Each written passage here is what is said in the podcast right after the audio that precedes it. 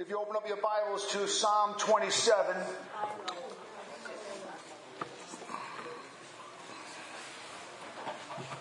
I'm taking a time out from the book of Acts to address some things that are happening in the world. Today's sermon, Whom Shall I Fear? As we just sang it, we sang the gospel, we shall fear nothing because of Christ. He is risen. Amen. Amen. And uh, we fear nothing because of Christ. Uh, we're going to speak about that. But let's open to Psalm 27 first, and I'll read the whole text.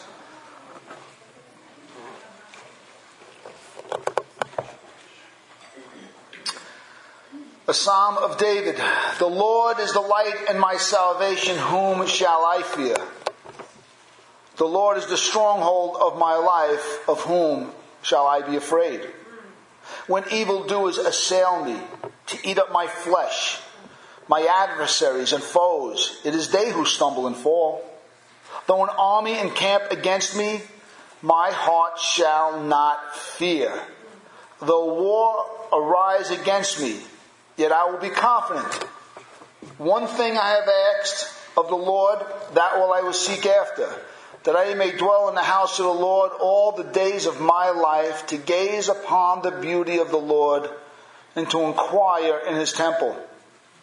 For he will hide me in his shelter in the day of trouble. He will conceal me under the cover of his tent. He will lift me high upon a rock.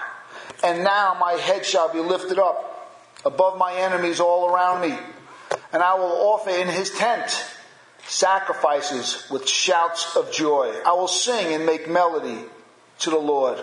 Hear, O Lord, when I cry aloud. Be gracious to me and answer me.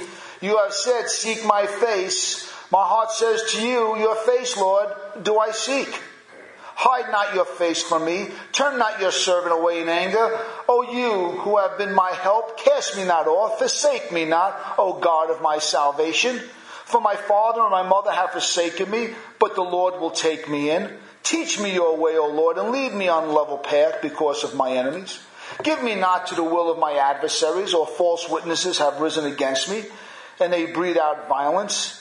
I believe that I shall look upon the goodness of the Lord in the land of the living. Wait for the Lord. Be strong and let your heart take courage. Wait for the Lord. Let's pray.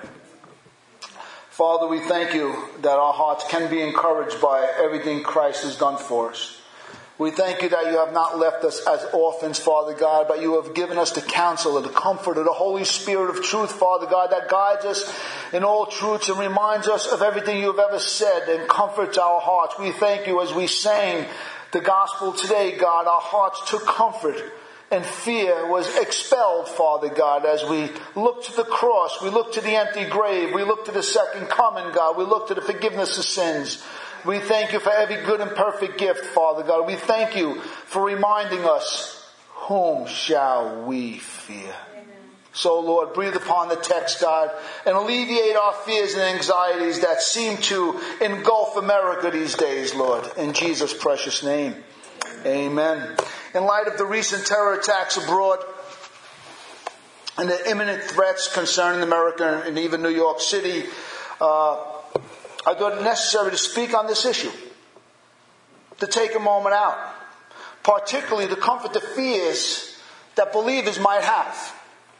As we hear of Times Square being a target, maybe the next target. My wife works right in the heart of Times Square, and when she goes to work, we pray and we remind each other that we will not live in fear.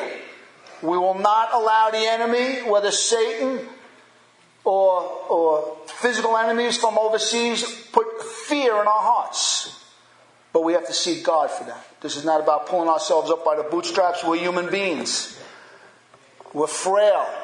And fear can be and often is a part of our life. And we got to remind ourselves that through God all things are possible. And we don't have to fear because He does live. This is a real concern for America. There is no doubt. But how, as believers, how do we respond? Do we turn a deaf ear? Turn a blind eye? Do we make believe we put our head in the proverbial sand and say, oh, it's not going to happen? Or do we live paranoid? Oh my goodness, oh my goodness, oh my goodness. And people try to go to one extreme or another, but they don't come to a reasonable biblical balance and understanding of these things. And I hope we get into a little bit tonight. We find more of a, a balance on, on, how a believer uh, goes, apart, goes about life in a, in a tense world of which we live in. How do we respond? Whom do we run to? Are we putting all our eggs in one basket in the government? Our military power? Politicians? All conventional wisdom? Who are we hoping on? If, if the left wins the, the presidency or the right wins the presidency, who's going to get in there and protect me? It's only natural to want fast answers and even faster assurance to these questions. Am I right? We want answers. We want answers now.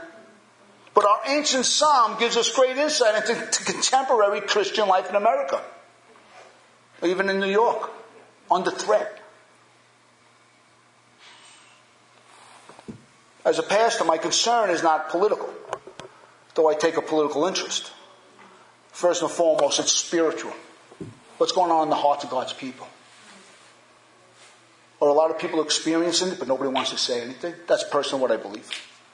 I believe there's a lot of low lying fear and anxieties that people aren't addressing in their life, but they're there. I feel it. My wife feels it. Are we to make believe and not talk about it? Maybe we just go away as a Christian, does the Bible approach it? It certainly does. I think our psalm speaks very directly into this, and we're going to speak about it tonight as we get into it. Our ancient psalm gives us great insight. Where we see in this psalm a vast, unseen army. That's what's going on. This vast, unseen army encamped around and threatening the safety and the peace of David and Israel. And I believe this threat that we're experiencing will test the heart of American Christianity and give us opportunity to confess with David, whom shall I fear? How is the Christian, American Christian church rising up to this? Is it try to, to get one politician in and one politician out? Or do we run to the Lord and seek and inquire in His temple? Where is our peace coming from? The American political landscape is changing rapidly, and it could be, and I say could, could be the refuge the church has been trusting in for many years and not trusting in God even personally, all of us, without realizing it, we could be trusting in other things for our comfort and our security, our future, and our hope, and not even know it until tragedy and tribulation comes in and reveals that we've been trusting in other things than God. Because when you trust in God, I don't care what it is, imminent death, you sing, you praise, and you honor God. That's what the Holy Spirit, we just did that. We just enjoy, I enjoyed the Lord. I genuinely enjoyed the Lord in the company of angels and other fellow brothers and sisters in Christ. This psalm is about confident trust in God's power to deliver from impending disasters, even unseen disasters. But more important than that is that God's presence, represented in the temple, delivers from the enemy of all enemies, a fearful heart. A fearful heart will do more damage to us than a thousand enemies. It's probably the greatest enemy. Our mind will kill us long before someone else does. And that's what fear does. This psalm is about the presence of God, the power of the presence of God to deliver us from the enemy of a fearful heart that at times, and if we all know that at times a fearful heart can paralyze a human being, even a believer. This is written by a man who was a man after who? God's own. This is the warrior king. This is the sweet psalmist of Israel. This is a man they said Saul slayed a thousand, but David, as a young boy, slayed ten thousand. This is a man with a slingshot that took down Goliath, that held at bay the whole army of Israel. Let me give you an example. You have person A and person B. Both are being threatened by some sort of unseen threat, whether real or perceived. Person A finds his comfort in a bomb shelter. And in that bomb shelter, he has physical safety. But inside his heart, he's a nervous wreck. Not an ounce of quality of life. Physically, he's going to be safe. But a quality of life, there is none. Person B refused to get into the bomb shelter, trust in God, rather live 10 years on earth, 20 years on earth, one day in the house of the Lord is a thousand elsewhere. He'd rather live under God's presence and die young than be bound for a century in a bomb shelter and physically exist but not live. And that's what fear does. And if we're not careful, people will exist as Christians who are saved under the power and hope of the resurrection, but yet they won't live. And the truth of the matter is, we all can fall into it. And at times we have, and that's why we encourage each other. No one's better than anybody else. We need one another. We're going to find out as we get into the text. We're privileged tonight to look into the private prayer life of King David. This is a great man. This is David's personal faith. There's no one around. This is David and God and a situation. And we get to peer into the heart of a man how he navigated tough situations and how he drew certain absolute conclusions about his future hope based on the attributes of God. Not man, not conventional wisdom. This is behind scenes look at the heart of a warrior. And so strong is this that in the midst of the storm he can say, I will see the goodness of God in the land of the living. This wasn't high in the pie spiritual hope. I'll go to heaven one day. For David under the Mosaic law, a long life was a sign of God's blessing. But we do have a greater blessing today. And that's the sign, hope, and seal of the Holy Spirit and the guarantee of life with Christ forever in a new heaven and a new earth. David didn't have that. What you and I have today, what you and I sung today, David could never, ever have imagined. The joy and the hope we have as born again believers, David could only come close to it, but couldn't come as far as we have. Like many of the Psalms, it starts off with a great declaration of trust and confidence. Whom shall I fear? Only to momentarily collapse or have a lapse of faith. Many of the Psalms are like that. The Psalm is like that.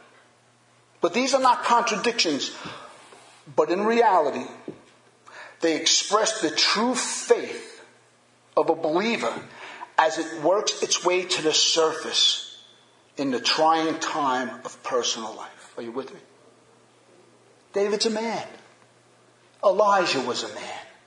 Moses was a man. I'm a man. You're human. We have fears.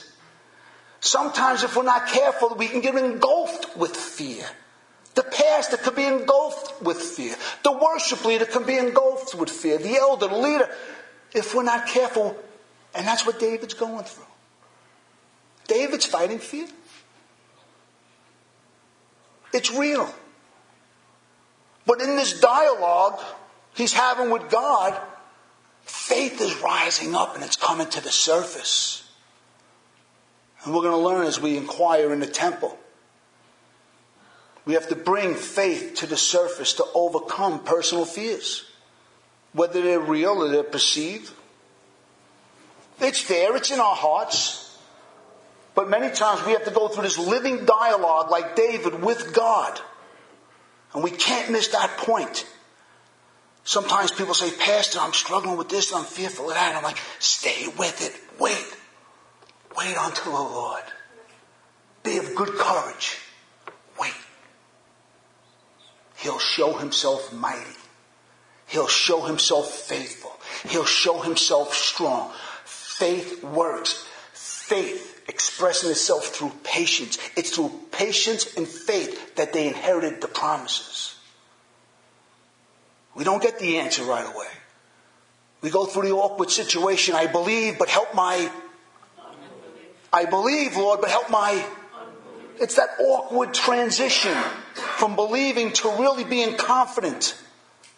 So before we get into the ideal of being strong in the Lord and, and, being of good courage, where we can confidently say, the Lord is the light of my salvation, we have to start out at the bottom where all of us start out, like David started. And we got to remind myself, I'm a human being. I need to be in the presence of God. I got to get to the temple. I need to inquire of the Lord. I need to remind myself of His goodness in my life because I am just a human man. Period. There are no superstars in the kingdom of God. Not one. Except Christ. Amen. The psalm doesn't start in verse 1. It starts in verse 7, if we can put that up.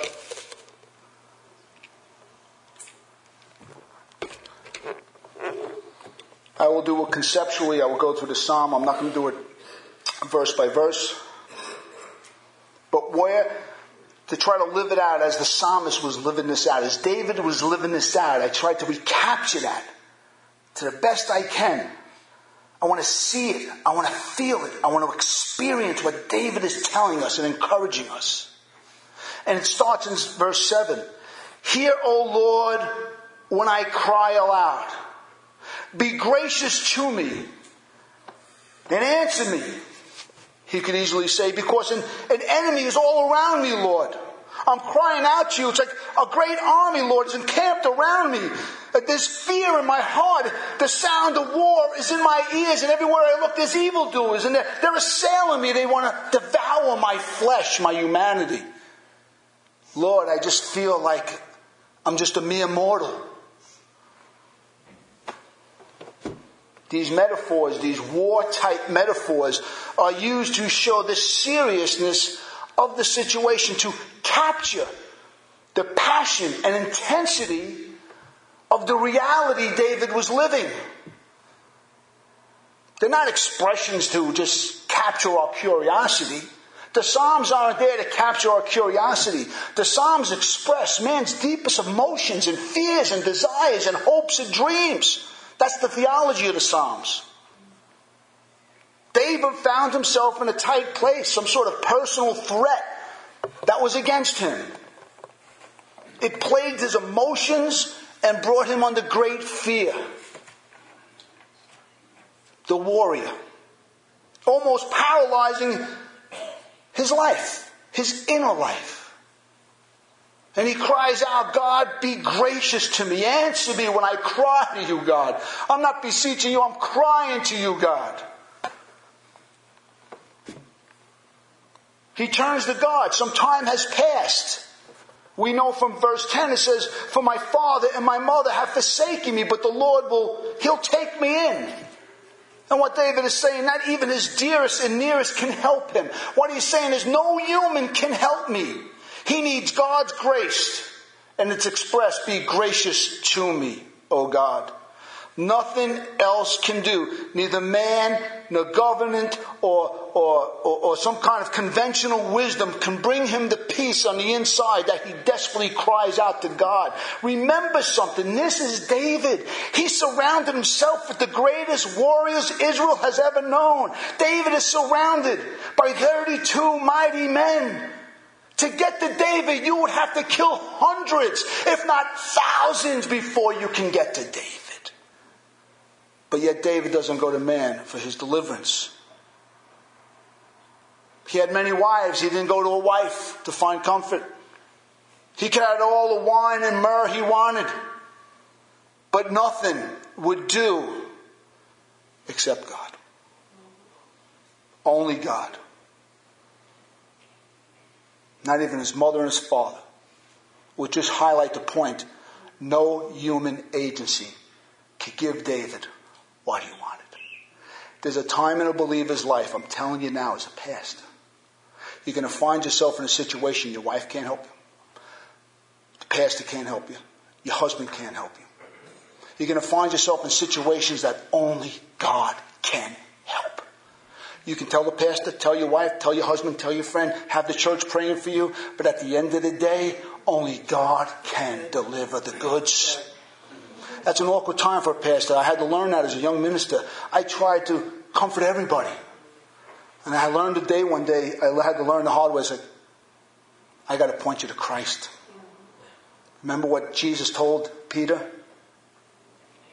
I pray that your faith sustain you. In that evil day, Paul says, stand. Stand. He's reminded that God said something to him, said something to him to all righteous Jews. He said in verse 8, You said, O Lord, seek my face. My heart says to you, Your face, Lord, I will seek. And you would think, well, how does that fit into this? Well, that's Psalm 24. And if it's, it's the answer is defined in Psalm 24 is this Who shall ascend the hill of the Lord? Who shall stand in God's holy temple? The answer is he who has clean hands and a pure heart. Does that does not lift up his soul to any idol, idol, or swear deceitfully. Such is the generation of those who seek God, who seek the face of God, the God of Jacob. David is saying this, Lord, I follow your ways, O Lord. I'm far from idolatry. I follow you with my whole heart. I am of that generation that seeks you, that seeks the face of the God of Jacob. I believe, Lord. I believe. Personally, for me, when I read this, that many times as David is going through here, he's reminded who's going to seek the face of God, the generation of the children of Jacob not an idolater. Anytime David in the Psalms, are, and I experience it myself, when you come to a trying time in your life and you're beseeching God, I can't help but remember I'm a sinner. I can't help but forget. I can't, I have to make sure it's, it's natural. Like, Lord, I'm just a mortal man. When I'm in your presence, I realize how much I'm relying on your grace. I bring nothing to you. My hands, I want them to be clean. My heart, I want it to be clean. I don't want to lift up my soul to any idol. God, give me grace. I thank you for everything that Christ has done. It seems when trying times come over prolonged periods of time, and you're coming before God over a prolonged period of time for some kind of fear, some kind of anxiety, you can't help but to reflect and say, Oh God, how human I really am. That's what David said. Seek my face, David. The way I told you in Psalm 24, to have clean hands and a pure heart and not lift up your soul to any idol. And David said, You said to seek your face. Your face I am seeking, God. I'm living by your holy ordinances. I'm living by your law. I'm living by your prescribed sacrificial system. I'm coming to the temple with clean hands as I confess my sins before you. And he's reminded of the big picture. He's reminded of the comfort and convenience can sometimes rob us of the great joy of our salvation. And he's going to offer up sacrifices and praise in the temple and make a melody to the Lord. Verses 4 to 6 express it clearly. One thing I have asked of the Lord, and that will I seek that I may dwell in the house of the Lord all the days of my life, to gaze upon the beauty of the Lord and to inquire in his temple. For he will hide me in his shelter. In the day of trouble, he will conceal me under the cover of his tent. He will lift me high upon a rock. And now my head shall be lifted up above my enemies all around. And I will offer in his tent sacrifices with shouts of joy. And will sing and make a melody to the Lord. God's house here, God's temple, God's tent stands for the presence of God that's around the Ark of the Covenant. And with it comes this great peace of safety and assurance. This great joy that comes in the presence of God. David knew it. The psalmist knew it. The Levites knew it. David wants to go to the house of the Lord.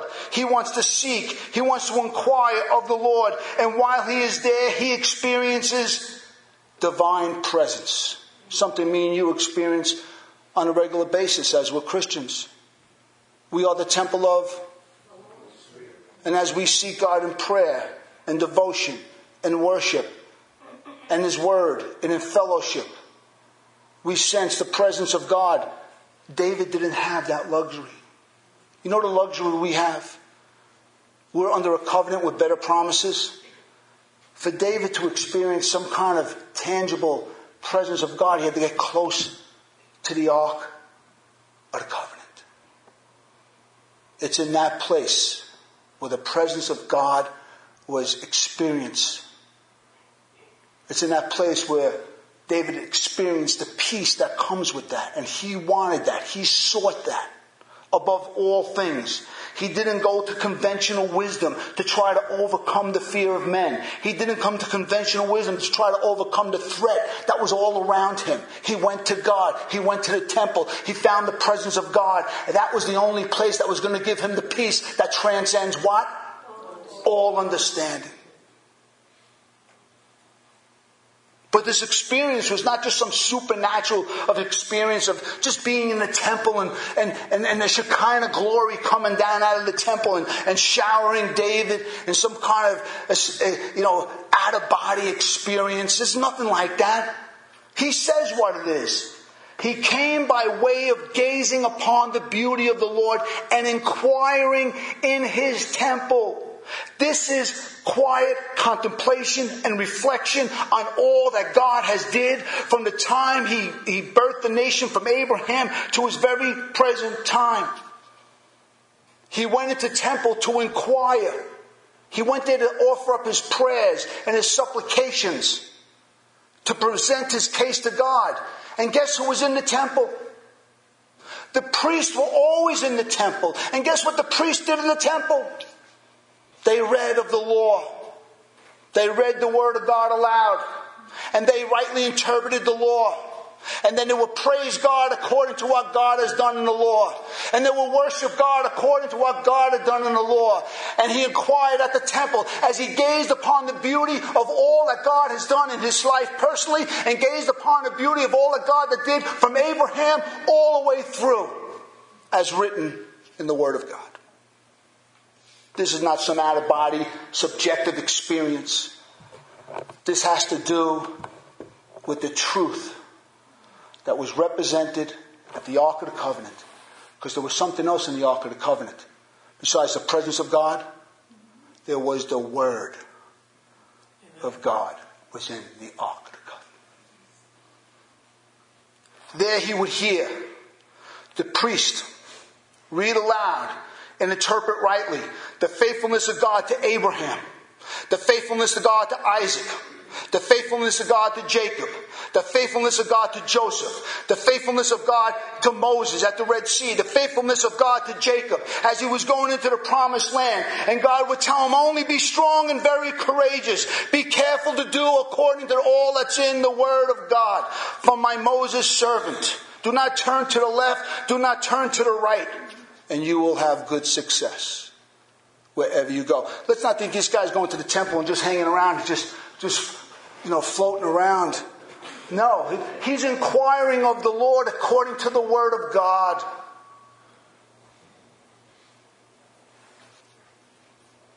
All the battles won.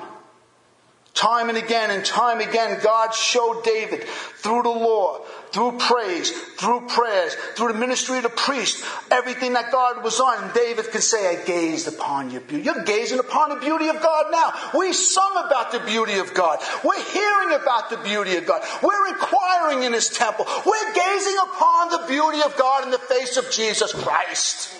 Don't we understand that?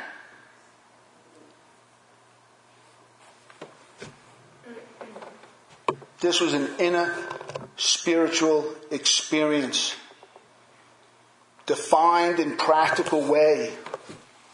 This is a deep spiritual experience. Deep, penetrating, subjective, real.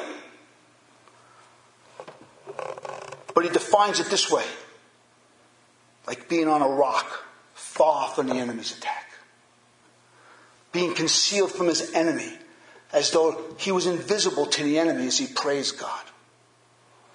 It's this divine presence that recalibrates David's life from being fearful to being worried. So that singing and melody and sacrifice can take place in his heart again. This is all about the inner life of the believer, which is God's priority to us. Please remember this. This is God's priority to us. Remember about the illustration of the bomb shelter. What does God want? To physically be safe, but inside I'm a nervous wreck? Or to walk through life with peace and serenity that comes from the very presence of God? Am I going to tell myself again and again and again that the peace He gives to us is not the peace the world gives? For the peace that the world gives cannot give us peace and joy. I give you peace, not as the world gives. Do not be troubled. Do not be afraid. I have overcome the world.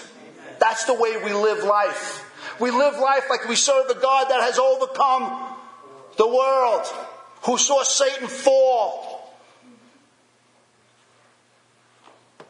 It's in the temple under the influence of the Word of God spoken, under the Word of God taught, under the Word of God sung, along with the prescribed sacrificial system of how to come to God, that David had his aha moment.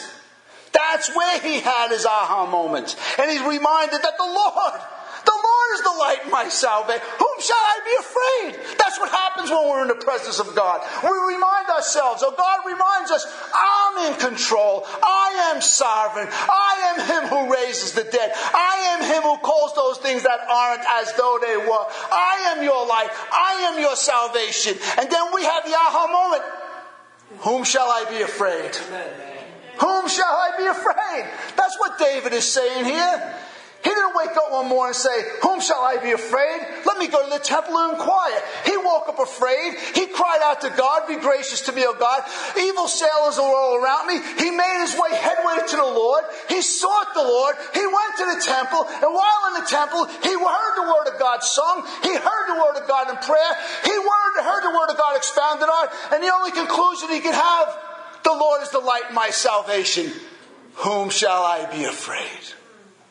Whom shall I be afraid? The Lord is the stronghold of my life. Whom shall I be afraid of? These metaphors go to define certain attributes of God in relation to his people when they're in trouble. These metaphors go to define the certain faithfulness of God to his people when they are in trouble. Wherever they are. With any kind of trouble. Light. Light stands for many things in the Psalms joy, truth, understanding, vitality. But here it takes a specific role. Light here stands for the absence of night, which represents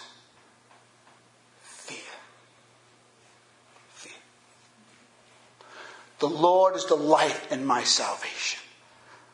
The Lord is the light when everything around me is dark. When the enemy is all around me, the Lord is my light. The Lord illuminates my way. The Lord makes sure my future is bright. The Lord is the light. My future will always be bright. He is always before me. He's a refuge. He's my stronghold. As I see who He is and what He has promised in my life, I see how He was promised and He was faithful to Abraham, Isaac, Jacob, Moses, so everybody. When I see how faithful He was, I know He'll be faithful too.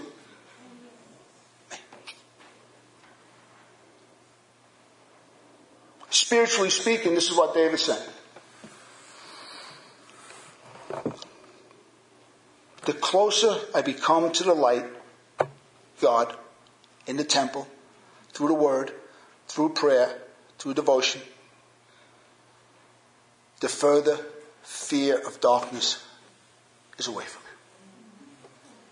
I'll tell you right now, you cannot be in the presence of God and be afraid. God won't allow it. God takes care of it. God does that. That's why David can say, I'll offer up sacrifices and praises to God with joy and melody in my heart. I don't care how big the enemy is. When I'm in the presence of God, I feel free to worship and live for God. Verse 3 says it the best. My heart shall not fear. That's where the battle is won. My heart shall not fear. Not let's all run into the bomb shelter and be safe and look at each other die of fear. We'll just be out. Praise God.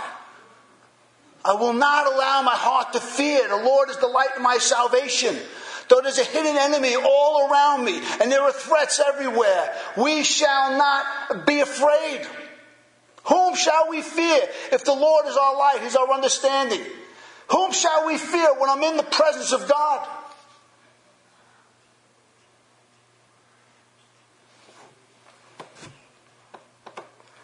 When I first started fighting in full contact karate, I was doing well. I remember fighting in this regional tournament. It was a big step for me, but it wasn't a big tournament. Was, for me, it was a big step. All I was filled with. Fear. Fear. And I fought one, and I fought another, and I fought after about five fights in two hours, I won. But I was still afraid. I won and learned nothing. Two years later, I fought in a huge national, and I lost. But I fought with deep confidence and trust on who I am and the ability God has given me and my training. I learned more from the loss than I did from the win because I had more peace in my heart. Sooner or later, you have to have peace in your heart. No one goes to the top with fear all the time. You might win one or two battles. Even this too shall what? But do you learn anything? Does God want us going through life? This too shall pass. I haven't changed. I'm still a nervous wreck. Five years after being a Christian, 15 years of being a Christian, I'm still a nervous wreck. No, no, no, no. I gotta wake up like David did. When the fear comes, like it came on David, I gotta remind myself, whom shall I be afraid? God is faithful. He was faithful in the past. He'll be faithful now. He'll be faithful in the future. Please don't, this is about not trying not to be afraid.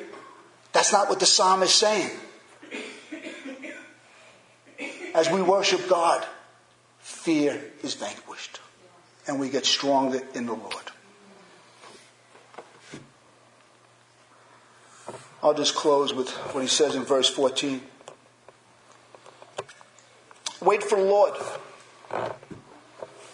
Be strong and let your heart take courage. Wait for the Lord. This was David's words to the church of his day. And guess what? It's David's word to the church. Nothing's changed. Your enemy is God's enemy. What we see going on in this world today is not about us. It's not about democracy. It's not about freedom of speech. It's whom shall we serve? and we serve God. This is about, this is against God. It's not against us. Let's not pride ourselves and think this is against the American dream. This is a war against Christ. That's who this war is against. And we are caught in the crossfire. But yet we don't live in fear like so many others do. We live in confident trust that the Lord is the light of my salvation. Whom shall we fear? as we apply this and close, church life is a recalibration of faith in God. This lesson that David's teaching, this lesson that David learned, we learn constantly in our life. We never master it. Do you think you master this? Don't go to church for two years. You'll see how much you mastered life. Don't worship God for a length of time. See how strong you are. Stay away from the sanctifying power of God. Stay away from the encouragement of other believers and see how far you make it. Every fear will engulf you. Every temptation will overtake us. But when we consistently worship together as a family of God in the prescribed ways, we go to the temple in the name of the Lord Jesus Christ and we praise Him and we pray to Him and we fellowship together the, the, the right way. Everything we learn what Jesus has done and said for us. He's our peace. This is why we cast our cares because He Peace I leave with you, my peace I give to you, not as the world gives do I give to you. Let your hearts not be troubled, neither let your hearts be afraid. Just in the name of Jesus, right there is the presence and temple of God. You could be anywhere on the train. You could be in the midst of the threat when the guns are going off and you can simply cry out, Jesus! And you are in the presence of God. David didn't have that he had to go to the temple. We have that as New Testament believers. Our world is changing. As Jesus says, the love of many is growing cold. We truly need to be part of that generation that seeks the face of the God of Jacob.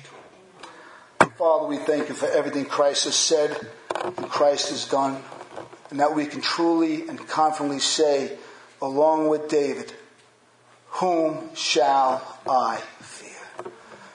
God, remove the fear away from us. Remove the anxieties away from us, God. Let the Christian church arise at this dark time in human history, God, to be the light that shines in a dark place, a place that has hope, a place that has assurance, a place that has a, a trust, Father God, a place that has genuine peace in their hearts and that we're not running around in anxiety, trying to trust humanity, trying to trust conventional wisdom, but our trust is in the living God. We will not trust in chariots and horses, for victory comes from the Lord. In Jesus' name.